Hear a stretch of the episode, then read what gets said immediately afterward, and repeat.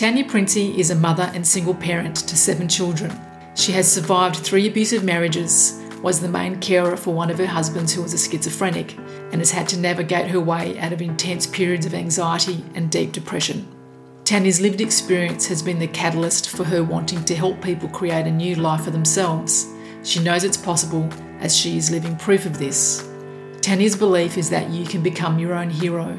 You are not what happened to you, you are what you choose to become. I caught up with Tanya online.